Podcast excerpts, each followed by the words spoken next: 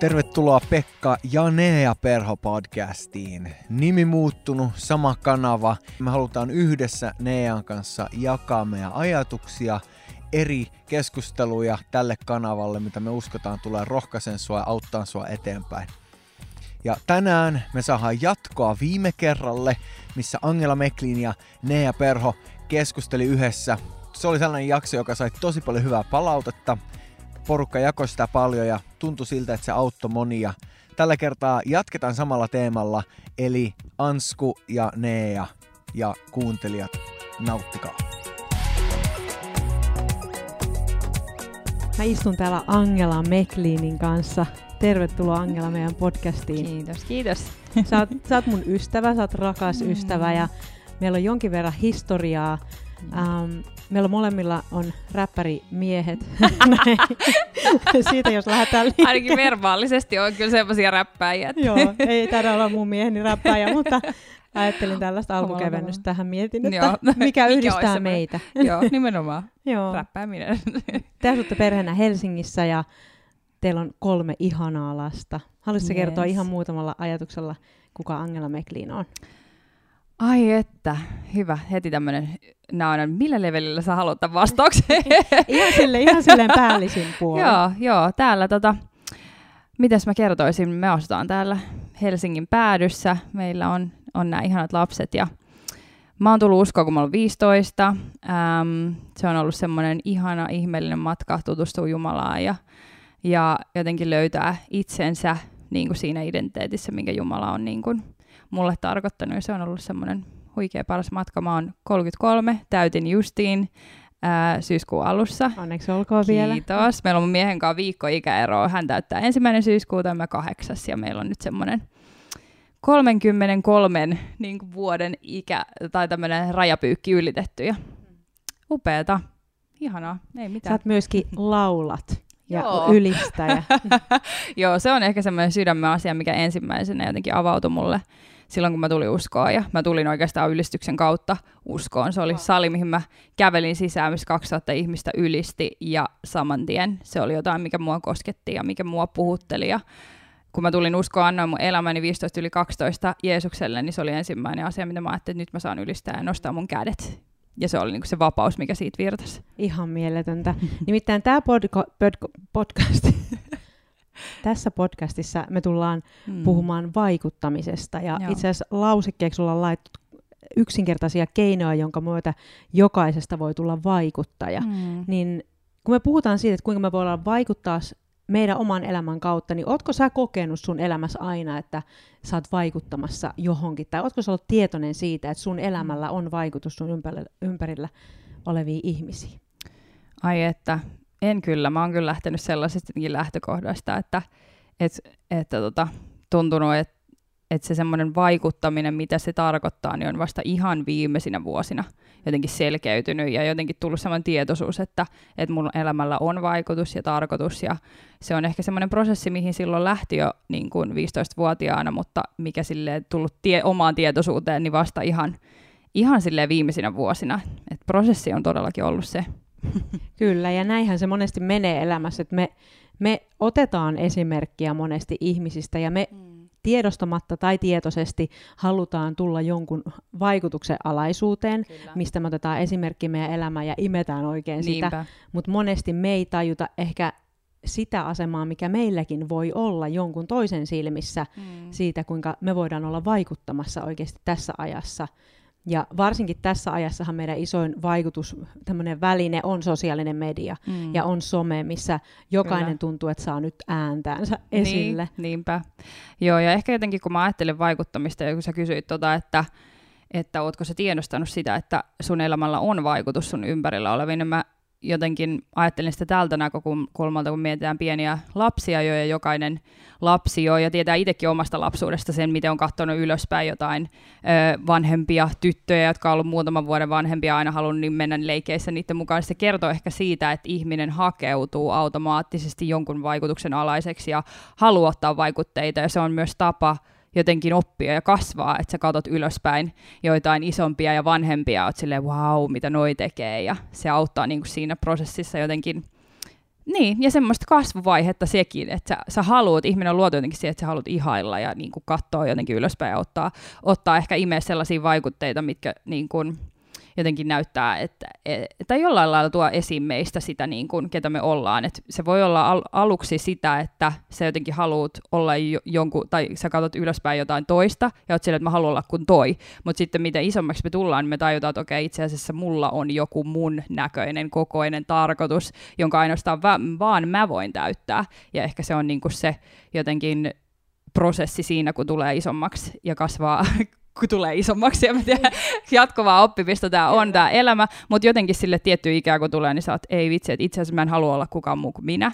Mä haluan olla kukaan muu kuin se niin kuin siinä tarko- tarkoituksessa, mikä mulle on niin kuin suunniteltu ja tarkoitettu. Niin ehkä jotenkin tällaisia ajatuksia nousee tästä vaikuttamisesta niin kuin nyt. Kyllä, ja tämä on mm. nimenomaan, että sen prosessin kautta sä opit Kyllä. näkemään, kuka sä oot. Kyllä. Mun nousee mieleen just oma esimerkki, minkä sullekin kerroin tuossa vähän aiemmin siitä, että kuinka mä muistan, kun mä olin sellainen ehkä kymmenvuotias. Mm. Ja me, mä oon kasvanut seurakunnassa, on pastorin lapsi, mm. on ollut pastorin vaimo ja sitten myöskin pastori itse. Mutta mm. siinä vaiheessa, kun olin Siinä se vielä... prosessi. Siinä se prosessi muun muassa menee. Esimerkin voima. Ja mä muistan, että mä asuttiin Helsingissä silloin, mä olin ehkä noin kymmenvuotias ja siellä seurakunnassa oli ka- semmoiset kaksoset, Mm. ja mä en nyt heitä tässä nimellä mainitse, mutta aivan ihanat ää, Mm.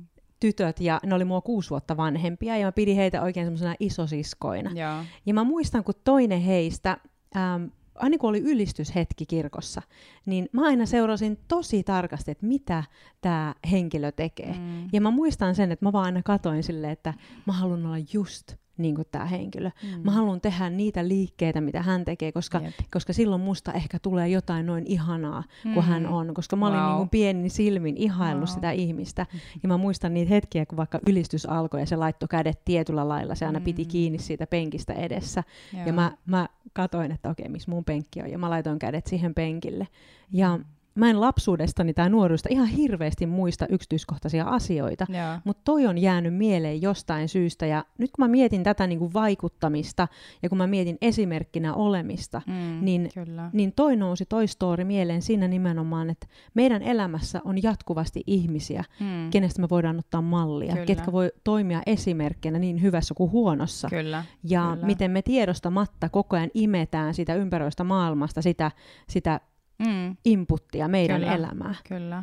Niin jos me mietitään vaikka tätä vaikuttamista ja meidän omaa kasvua siinä, niin miten sä ajattelisit, että mikä meitä ennen kaikkea määrittää? Mm. No ehkä tuossa on se hyvä esimerkki jo, mitä me tuotiin tässä, että öö, meitähän määrittää paljon ulko, ulkoilta tulevat asiat. Ja jopa huomaamattakin, kun ajattelee pientä lasta, miten se niin kuin jotenkin kehitys, ja tässä kun omia lapsia katsoo ja seurailee ja tulee tietoisemmaksi siitä, mitä se vanhemmuuden rooli on, ja myös sitä kautta niin kuin sitä reflektoi sitä omaa lapsuutta ja vanhemmuutta ja näin, niin, niin huomaa vaan myös sitä, että miten helposti ö, me ihmisinä imetään niin kuin itseemme kaikki ympärillä oleva. Ja ehkä nyt puhutaan tästä vaikuttamisesta ja tuosta somekuviosta eri, niin kuin erityisesti, niin siitä on tosi hyvä olla tietoinen, että ihminen on herkkä ottamaan vaikutteita ympäriltään ja että, että miten me tietoisesti tavallaan voidaan jotenkin tai olla tietoisia siitä, että kun mä katselen ihmisiä tai seuraan ihmisiä, niin että mitä vaik- et sitä elämää jotenkin niitä asioita ja pieniä yksityiskohtia, mitä säkin vaan kerroit tässä, niin me seurataan ja tietos, tiedostamattaankin niin kuin saattaa ottaa itteemme ja niin kuin jollain lailla muo- se ehkä muokkaa, tai saattaa muokkaa niin kuin sitä meidän identiteettiä huomaamattakin.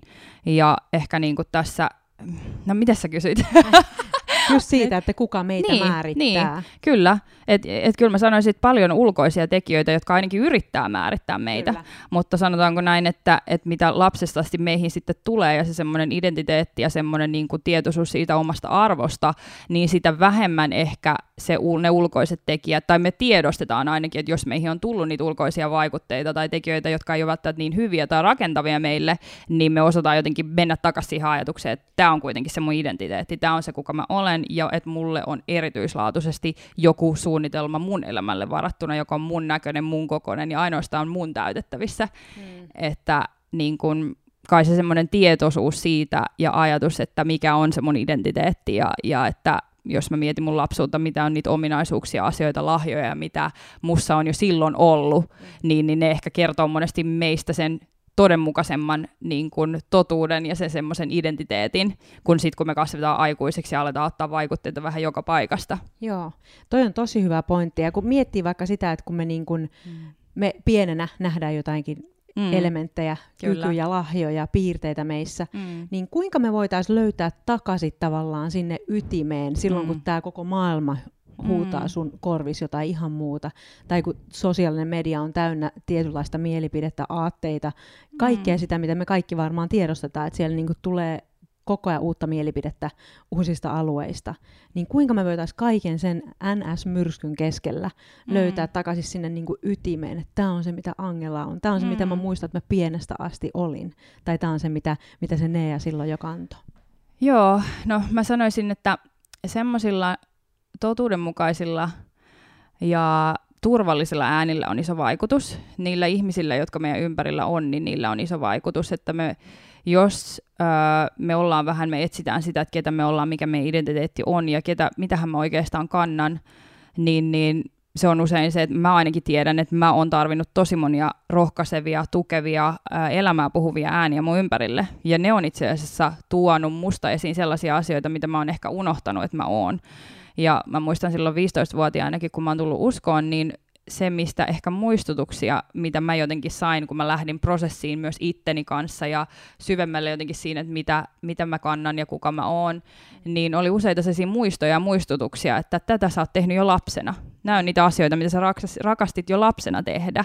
Ja siihen ikään kuin mä olin tullut, niin oli myös paljon epävarmuuksia, mitä oli puhuttu koulumaailman läpi tai niin kuin ihmissuhteiden kautta. Ja vält- välttämättä ne ei ole tarkoittanut pahaa, mutta ne silti voi olla, että sellaisia soraääniä on tullut siihen, jotka on vähän niin kuin peittänyt sen, että mm. ketä me oikeasti ollaan. Ja niin kun, sitten tavallaan kun lähti siihen prosessiin siinä uskontulon niin kun matkalla, niin mistä mä sain muistutuksia oli aina niistä lapsuuden ajoista. Mm. Tämä on se, kuka sä olet. Tämä on niitä hetkiä, muistat sä, mitä sä oot tehnyt ja mitä sä oot rakastanut tehdä. Ja jotenkin palautettu aina tietyllä lailla semmoisiin lapsuuden muistoihin ja kokemuksiin ja minkälaisia tunteita se on herättänyt mussa ja miten iloinen ja onnellinen ja vapaa mä olin niin lapsesta asti niissä jutuissa ja niissä tietyissä alueissa. Niin sitten jotenkin ehkä se on semmoinen hyvä, että että alkaa vähän mu- miettiä aikaa siinä mielessä taaksepäin ja ehkä vielä pidemmälle vähän sille just siihen lapsuuteen ja semmoisia niin juttuja, mitä mä rakastin tehdä. Tai... Kyllä. Näin. Just niihin totuudellisiin ääniin, jotka mm. on puhunut ja vahvistanut joista identiteettiä, kuka sä oot. Kyllä. No miten sitten kun sosiaalinen media vaikuttaa meihin. Mm, Mä en tiedä, tuliko tämä jollekin yllätyksenä, mutta jos se tuli, niin nyt sä sen sait Kyllä. kuulla, että sosiaalinen media mm. on rakennettu Joo. itse asiassa psykologeja käyttäen vaikuttamaan meihin Kyllä. esimerkiksi koukuttavilla tavoilla. Mm. Et siellä on tehty ihan psykologia käyttäen sellaisia kokonaisuuksia, mikä aiheuttaa kou- semmoista mm. niin kuin, ä, riippuvaisuutta Kyllä. ja koukuttaa ihmisiä tietynlaiseen käyttäytymiseen, mikä taas lähtee muokkaa sitä, että kuka me ollaan, miten me toimitaan. Mm. Ja monesti sitten taas nämä tämmöiset toistetut tavat, mm, missä, mikä ei ole niin luontaista ihmiselle. Kyllä. Ihminen on luonnollinen, ihmiselle luonnollista on kulkea tuolla luonnossa ja olla yhteydessä muihin Niinpä. ihmisiin, mm. ei laitteeseen, joka määrittelee sitä, mm. mitä meidän pitäisi joka päivä olla tekemässä. Kyllä. Niin miten, tuleeko sinulle mieleen jotakin ajatuksia, että miten tämä media sitten vaikuttaa meidän ajatteluun? Mm. No siinäkin sanoisin taas, että ähm, ketä sä seuraat, niin sillä on iso merkitys. Ähm, minkälaista elämää ne ihmiset elää ja haluatko sä nähdä itses elävän sitä samaa elämää. Et monesti kun tota, me katsotaan ihmisiä, saattaa olla sellaisia, että mä vaan seuraan tätä huvin vuoksi, tai mä vaan seuraan, koska tota, mun mielestä on vaan mielenkiintoista niin katsella tätä, ja ehkä jos, jopa nauraskella silleen, että no hei, että hahaa, ja noi on aika hauskoja juttuja ja näin, mutta ehkä se kysymys on se, että kaikella silläkin on vaikutus meihin, haluttiin me tai ei. Että ne saattaa tulla sinne sille alitajuisesti ja, ja sitten sä huomaatkin, että miksi alkaa tulla ahdistusta tai jotenkin, että sä alat vertaamaan itteesi ihan hirveästi tai sä tuut tosi tietoiseksi jotenkin sun omasta toiminnasta, mitä sä teet, miten sä liikut, kuka sä oot ja, ja niin kuin näin, niin ehkä myös sellaisia tunnistusmerkkejä jotenkin siinä että mikä on se semmoinen hälytystila vähän niin kuin, että okei, ehkä mun on nyt hyvä miettiä, ketä mä seuraan, pistäks mä vaikka somen hetkeksi aikaa kiinni, lähden pihalle kävelee, onko mä tosi tietoinen siitä, että jos mä oon mun ystävien kanssa, että mä koko ajan kyttää mun puhelinta, onko mulla, ma- tai osaaks mä edes käydä keskustelua niin kuin ihmisi, ihmisten kanssa niin kuin näin, mm. niin kuin kasvatusten, vai onko se enemmänkin silleen, että mulle se jotenkin ainut tapa kontaktoida ihmisiä ja keskustella ihmisten kanssa on se some, niin ne on jo semmoisia, koska ihminenhän on luotu kuitenkin siihen, että just niin kuin sä sanoit, niin elää luonnossa, mutta olla myös näin kasvatusten ihmisten kanssa Kyllä. tekemisissä. Ja se on se niin kuin, myös, mitä jos sä mietit pientä lasta ja vauvaa, niin miten aivon, ke, aivojen kehitys tapahtuu niin, että sä vanhempana rakastat ja hellittelet ja puhut sille vauvalle, niin se itse asiassa saa aikaan niin kuin ihan sellaista niin kuin meidän aivoissa tapahtuu kemiallisia reaktioita, jotka niin kuin, ö, muokkaa sitä identiteettiä ja puhuu sinne sitä, että mä oon rakastettu, mä oon tärkeä. Että se kaikki antaa niin kuin viestiä sille lapsen aivoille ja sitä, sitä kautta tapahtuu se fyysinenkin kasvu, että se auttaa sitä, että se fyysisesti kehittyy ja kasvaa. Niin, niin sama niin kuin se, että siitä mikään ei voi korvata näitä one-on-one kasvatusten ö, niin kuin ihmissuhteita. Kyllä, ihan älyttömän hyviä pointteja. Tässä kun mä koitin kerätä vähän sun ajatuksia, mitä siinä tuli, niin semmoisia keinoja, joilla esimerkiksi me pystyttäisiin olla vaikuttamassa sosiaalisen median kautta parhaalla mm. tavalla, mm. on esimerkiksi just tarkkaamalla sitä, että ketä me seurataan. Kyllä. Et koska ne ihmiset, ketkä seuraa meitä, mm. tulee myöskin vai- sen vaikutuksen alaisuuteen, ketä me seurataan. Nimenomaan. Eli jos meillä on esimerkiksi meidän seurantalistoilla mm. semmoisia ihmisiä, ketkä on puhumassa positiivista mm, kyllä positiivista palautetta, positiivista vaikutusta meidän mm. elämään, niin silloin myöskin helposti ne, ketkä seuraa meitä, ketkä on meidän vaikutuspiirissä, Niinpä. niin saa sitä samaa hyvää. Kyllä. Ja toinen, mitä mainitsit tuossa, oli justin tämä kasvotusten mm. ja niin kuin oman elämän esimerkin kautta. Mm. Et ihan niin kuin pieni lapsi, Jep. niin me eletään vuorovaikutuksessa kyllä. ihan sieltä pienestä asti. Ja siitä kiinty, kiintymyssuhteet kyllä, ja kaikki kyllä. suhde omaan äitiin. Nämäkin on mm. sitten, me voitaisiin näistä Joo, loputtomiin. loputtomiin keskustella, mä tiedän mm. sen. Mutta se justiin, miten tärkeää on se aito kontakti kyllä. ihmisiin. Kyllä. Se, että meidän ainoaksi kontaktiksi ei jää se, että onko mulla nyt joku asema täällä sosiaalisen mm, median kautta, Jep vaikkakin se on ihan mahtava vaikuttamisen väline, kyllä, kyllä. vaan se, että mitä meille oikeasti kuuluu sinne sydämeen, mm. mitä meidän elämään kuuluu, ja kumpuaako kaikki se sisältö nimenomaan sieltä, sieltä niin. sun sydämen kautta. Kyllä, ja... joo. Just ehkä tuosta tuli, mitä sä sanoitkin, niin mitä mullakin tuli mieleen, ja on tosi avain, on se, että itse asiassa ne meidän suhteet, kun me ollaan näin one-on-one, ja meillä on sellaisia ihmisiä, joita me koetaan, että me voidaan olla täysin avoimia, täysin rehellisiä, täysin niin kuin sitä, mitä niin kuin me koetaan, me ollaan, että someen kuuluukin tulla vaan osa meistä. Se ei ole sellainen alue, missä niin kuin, mikä vaikuttaa meidän kaikkien tekemiseen ja olemiseen, ja toivottavasti se ei ole vaan ainut ihmissuhde, mikä meillä on, koska se itse asiassa kaikki hyvä meihin tulee, niin kumpuaa näistä one-on-one-suhteista, ja se vaikuttaa sitten joka paikassa, että on se sitten niin kuin kuinka monen kertaan sen, sä sen somen avaat, niin se sydän, se jotenkin, mitä sä oot tankannut, ne ihmissuhteet, kenen ympäröimän sä oot ollut, niin se on itse asiassa, mikä tulvii sieltä vähän niin kuin läpi mm. niin kuin kaikkeen, niin kuin myös siellä somessa, ja se on ehkä semmoinen hyvä muistutus jotenkin silleen, että, että kun mä vaikutan somessa, niin, niin niin se on se, mikä sieltä tulee ja nousee ja, ja tota, sillä on iso merkitys niin kuin sillä positiivisella ja näin. Kyllä, tosi hyvä. Ja ehkä yksi, minkä lisäisin tuohon vielä, kun ollaan tässä mainittu näitä keinoja, joilla me voidaan vaikuttaa someen, eli se, ketä mm. seuraat, Joo. se, että me saadaan olla kasvotusta ja oma elämän kautta vaikuttamassa, niin yksi myöskin se, että mitä sisältöä me jaetaan. Mm, kyllä. millä lailla me ollaan kommentoimassa, ollaanko me tekemässä mm. rakentavaa työtä vai hajottamassa. Kyllä. Ja minkälaisia julkaisuja me laitetaan. Kyllä. Ja nämä nyt on tämmöisiä käytännön, mm, käytännön seikkoja, mutta niillä on valtavan iso merkitys. Ja myöskin se, että voi, ollaanko me määrätietoisesti vaikuttamassa. Kyllä. Että niin me voidaan olla oikeasti määrätietoisesti, oikein niin tietoisesti ja tahallaan vaikka rakastamassa ihmisiä. Kyllä. Ja sillä on ihan valtava merkitys ihmisiin, mm. kuin se, että mä ajattelen, että ehkä vahingossa mun elämän kautta jotakin hyvää välittyy. Mm, niin kyllä olisiko mitään sen mahtavampaa, kun saisi nousta semmoisia ihmisiä yhä enemmän. Niinpä. Ja semmoinen sukupolvi, mm. joka voisi olla vaikuttamassa ihan ihan tahalla. Kyllä, nimenomaan. ja siinä niin kuin määrätietoisesti ja tietoisesti välittämässä sieltä oman elämän kautta niitä asioita, mitä ne on esimerkiksi vaikka niissä prosesseissa Jumalan kanssa oppinut. Kyllä, kyllä. Jep. Ja jotenkin ehkä tuohon tulee vaan lopuksi jotenkin semmoinen ajatus, että mikä voisi olla mahtavampaa kuin se, että vaikka kaikki meidän ympärillä jotenkin huutaisi sitä epäilystä tai semmoista niin kuin negatiivista tai lähtee taisteleen silloin, kun niin kuin jokaiseen taisteluun vähän niin kuin, ja jokaiseen kommenttiin ja näin, niin me voitaisiin olla aina se ääni, joka on silleen, että hei mutta niin kuin on olemassa toivoa, on olemassa totuutta, on, tai on olemassa rakkautta, joka haluaa niin kuin jokaiselle hyvää ja haluaa niin kuin tuoda jotenkin sitä, ketä me ollaan esille. Ja jotenkin semmoinen, että, että siitä huolimatta, vaikka se tulisi jotenkin kohden, niin mä valitsen myös, että mikä mun vastaus on siinä hetkessä. Mä valitsen niin kuin sen, että mä haluan puhua rakkautta ja mä haluan puhua elämää. Ja...